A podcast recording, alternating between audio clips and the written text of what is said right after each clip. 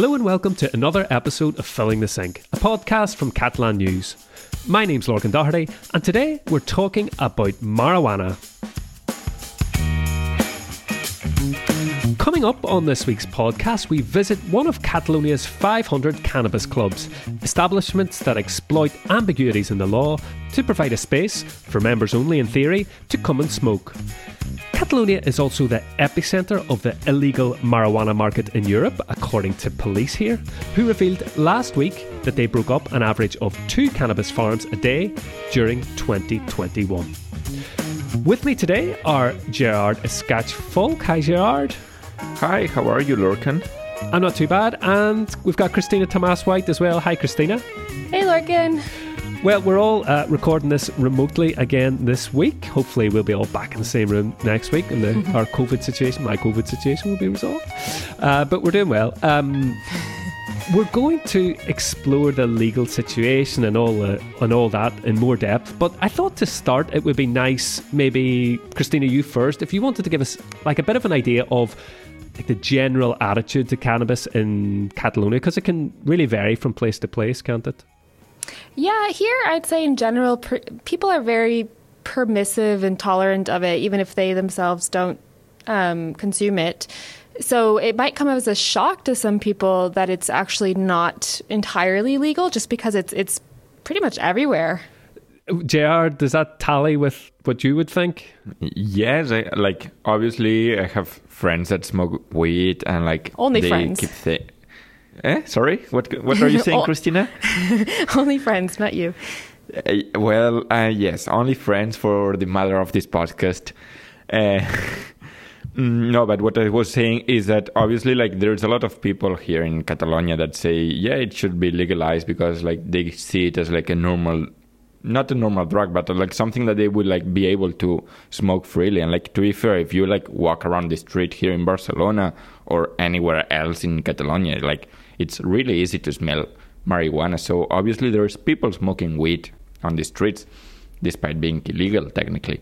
Yeah, okay, but yeah, so as you said, the legal situation is a grey area. We're going to be mentioning grey areas a lot. Uh, but, you know, it is illegal to buy or sell weed. But, as I mentioned in the introduction, Catalonia is a hotspot for growing marijuana as well. And there's we'll be talking as well about that, Christina, and mm-hmm. there's a lot of criminal activity around cannabis as well. Yeah, so actually, the Mossos here, the, the Catalan police, you know, they themselves have dubbed Catalonia the epicenter of the legal marijuana trade in Europe, uh, as you mentioned earlier, um, because there's been an increase in marijuana related crime over the past five five or so years. They, they, they've noticed that there, there are more gangs trafficking the drug. Gerard, I mentioned in the introduction about these cannabis clubs, and they're kind of fairly unique uh, in Europe, at least. This Yeah, kind of well, thing. Tell us about that. Yeah, you also have the coffee shops in Amsterdam. So obviously, every time like someone thinks of marijuana in Europe, like first thing they would like think of is Amsterdam and the Netherlands. But we learned during the like during the podcast and when we went to the cannabis club here in Barcelona that a lot of tourists come here to Barcelona. Uh, not only for uh, seeing Sagrada Familia and Antonio Gaudí's Park Güell or the beach, also for uh, marijuana and sex surprisingly yeah like but no but related to to marijuana uh, here there are like associations so it's a different uh, system than the one they have in amsterdam. So in amsterdam it's a coffee shop so people can go in and consume whatever they want here it works a little bit different because you have to be part of a club and you have to be a member of that of that association but there are like around 200 associations here in barcelona Yeah, the idea is you can't just walk in off the street. But but that is something you try to do as research, of course, for this podcast, Gerard. Yeah, we literally tried to go to one of these 200 clubs here in Barcelona, Christina and I. But in fact, like, obviously there are fewer now because there was a boom in 2011, 2013, when in the midst of the financial crisis here in Barcelona, there was a lot of cannabis clubs opening. Now it has reduced. Uh, significantly, like there are no official numbers, but because obviously these are associations, and obviously, like they can say, association for the love of life, and obviously like their love of life is different than the one that we may think of so we tried to go to one of and we didn't work out that much no, you, they, you you were met with some reticence. Well, let's take a listen, Jared, to see if you were successful in the end. I have always thought that a cannabis club would be dark, dirty, and let's be honest, a little bit dodgy. When I started working on this podcast, Christine and I went to several associations in Barcelona to see if we could speak to any members. However, all of them rejected talking to us, and we didn't get further than the reception hall. Until I was introduced to Javier Diaz, Pues mi nombre es Javier Díaz Martín y creador de Los Mejores Humos. He is the owner of Los Mejores Humos, or The Best Smokes, a specialized blog on cannabis and associations. Y a usuarios de cannabis para darles información y asesoramiento. We agreed on meeting on a Tuesday morning in front of a club called Terpi near the MACBA Museum in Barcelona. I have to say, my cliche ridden instinct made me a little bit scared. But I was completely surprised. We entered quite a big kind of two floor bar site with natural light, walls painted yellow and white, and even some sofas and a pool table. En este entorno lo que, lo que normalmente se intenta es que haya actividades y siempre... Javier told me that associations organize activities inside the clubs, such as talks on marijuana-related health issues with experts, and they even host art expositions. El billar o la PlayStation... The club I went to is one of the around 200 cannabis clubs in the Catalan capital. However, they are not as easy to spot when walking down the street, as most of them don't have any sign outside. And obviously, the marijuana smell is not that strong at the door. Once you enter, you can feel what's cooking inside. But not everyone is able to visit a cannabis club. Bueno, normalmente tienes que ser, pues eso, mayor de 18 años, usuario de cannabis ya. Javier explains that to enter an association dedicated to marijuana, you need to be 18 years or older, already smoke weed, be a resident near the place, and want to be part of the club. Normally, he says, you would be allowed in if you have already been vouched for by another member of the club. Despite the strict policies to get in, some clubs have reportedly broken the law by allowing tourists, non residents, to enter. Each member also has to pay a membership fee as well as the cost of production of the marijuana they consume, as Patricia Amiguet, president of the Federation of Catalan Cannabis Associations, explains. For example, you say, I will use 5 grams of weed every month, so 60 grams of weed uh, a year. So these 60 grams of wheat, they have this cost of production. So that's what you will pay at the end of the year. The marijuana is harvested under the association umbrella. As clubs grow the weed they will consume and sign specific documents when moving the drug. This is why Patricia talks about a production cost. But how is it that such places are open, considering we are talking about a drug that's technically illegal here? Well, it's not that simple. For starters, private consumption of drugs isn't a crime. The association is a legal private sphere. I mean, people that get together to go to an association are main members of a private space. And the self consumption or the shared consumption doctrine says that if you consume, if you're an adult person and you consume any kind of drug, you have to do it in a private sphere, but you can do it. It's not penalized here in Spain. It's legal to consume any kind of drug in your house or in a private place. So, lighting up a joint in private is legal, and there is no specific law against cannabis clubs in Catalonia either. Aún es una zona un poco gris, porque no hay unas leyes concretas. It's a gray area as there are no specific laws, Javier tells me. Individuals have the right to consume weed. Inside an association, he adds, what they try is to have a safe place for those marijuana consumers over 18 that decide to smoke weed in a private place. In fact, Barcelona City Council introduced some measures to regulate these associations, establishing a minimum distance of 100 meters between cannabis clubs and schools or children's playgrounds, double doors and smoke extractors and chimneys on the building roof. However, the proposal by the City Council was rejected by Catalonia's High Court after one of the associations appealed the smoke extractors rule.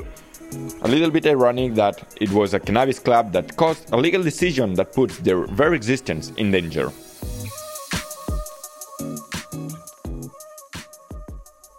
Thanks very much, Gerard. Uh, thanks to Javier Diaz and to Patricia Amiguet as well from the Federation of Catalan Cannabis Associations. Gerard, it sounded like an interesting atmosphere in the cannabis club that you visited there.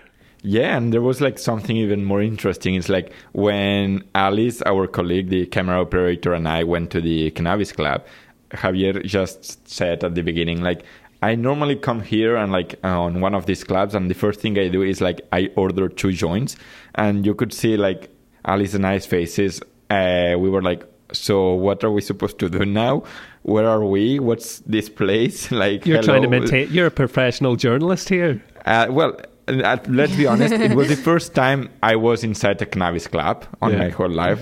Like being professional or not, it was the first time. So I was a, a little bit surprised, as I said in the report. But obviously, the first thing that struck us the most was the smell. Right. It's like obviously like something's something's happening there, and it's not quite hundred percent legal. We Well- could say.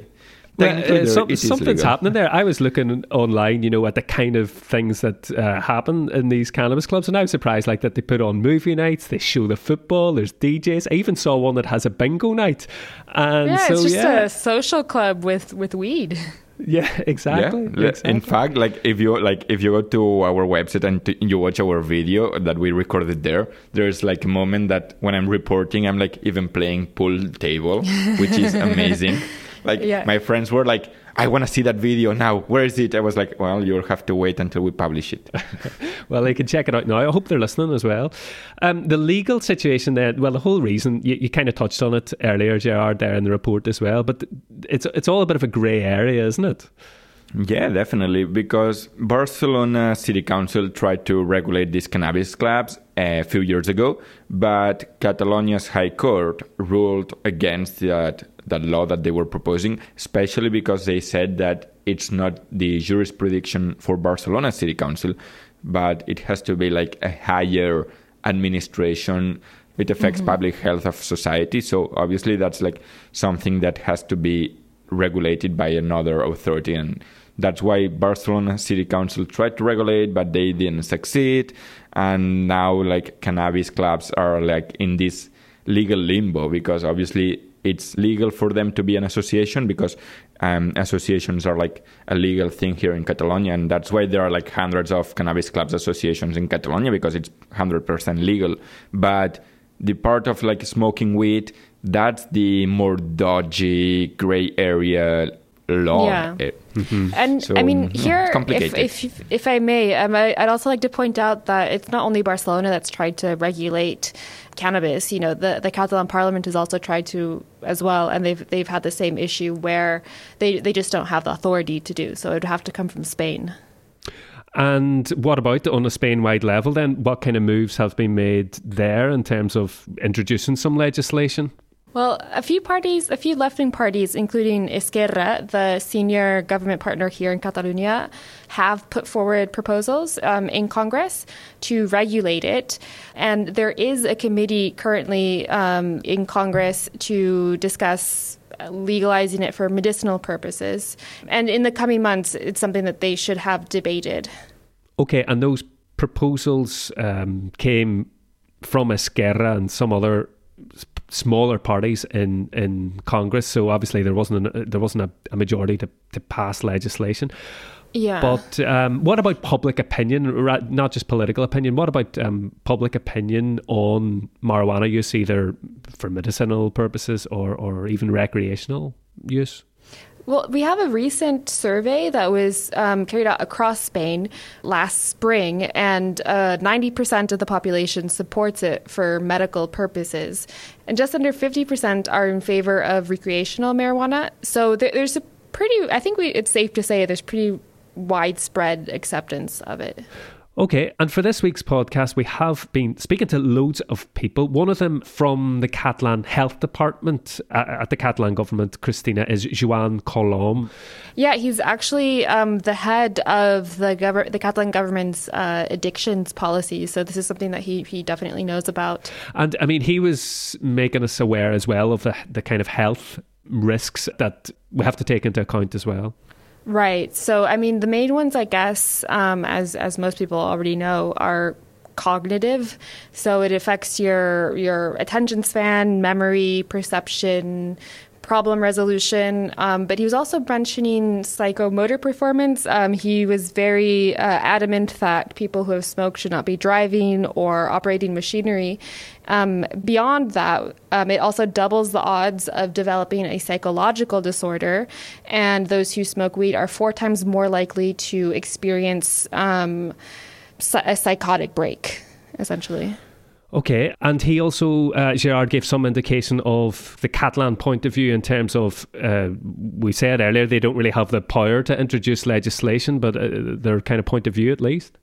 Yeah, well, he was talking mainly for obviously the government point of view, but obviously he is part of the health department, so he is literally trying to avoid people smoking weed and like making sure they are safe. But what he made quite clear during the interview is that he wants to regulate the marijuana mm, situation, but obviously regulating doesn't mean being in favor of of allowing of legalizing marijuana. They want to regulate because it will be easier for them to like know what's happening and to help people. Yeah, so he one thing that he kept on saying was well, first he said it was a shame that the the Catalan legislation had been struck down by higher courts, but um, he, he just kept on saying that they should regulate according to public health criteria.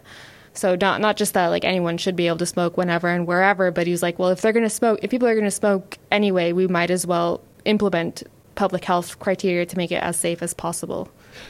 So authorities in Catalonia want to regulate marijuana use, not least because Christina, as we said earlier, it is the epicenter the police say, of illegal uh, the illegal marijuana market in Europe?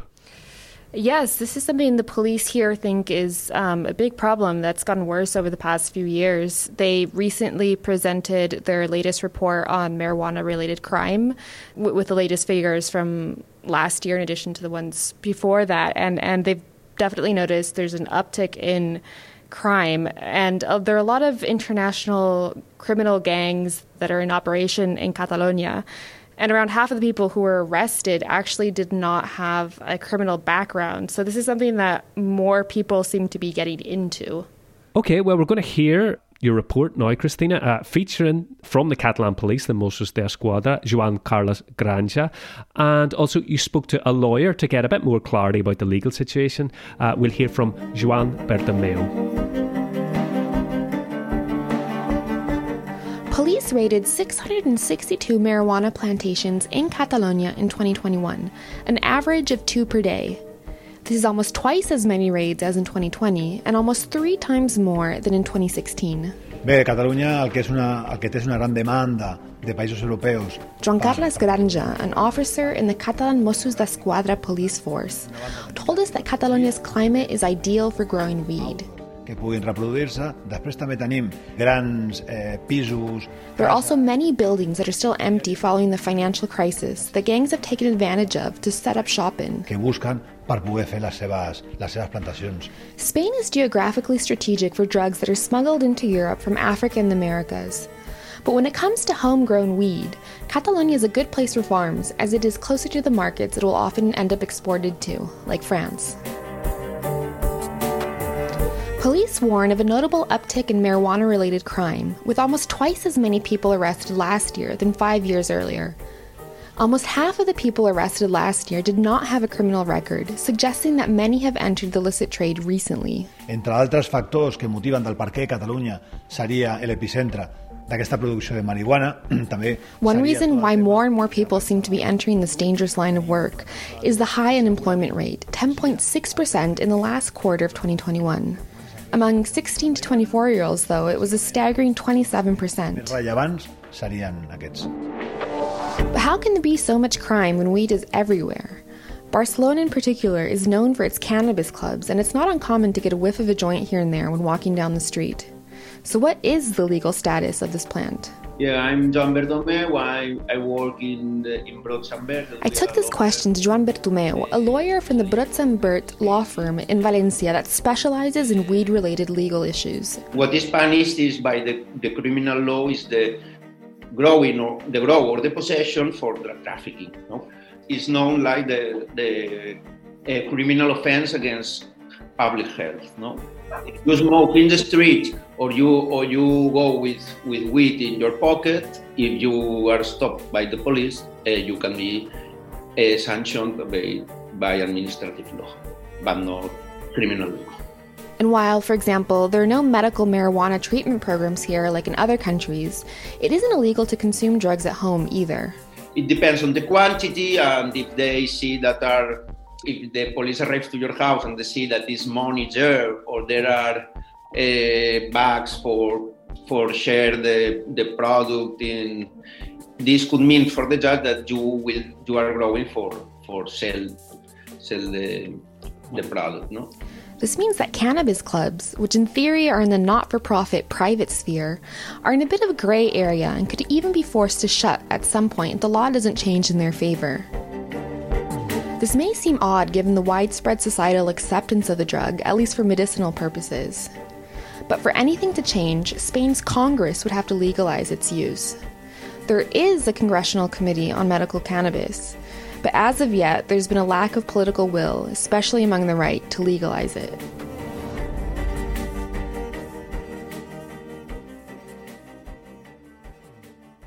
Thanks very much for that report, Christina. And I was just looking online as well at the the legal company there. The lawyer was speaking to Jean Bertomeu from Brotsanbert, and they're solely dedicated just to cannabis clubs and that kind of whole culture.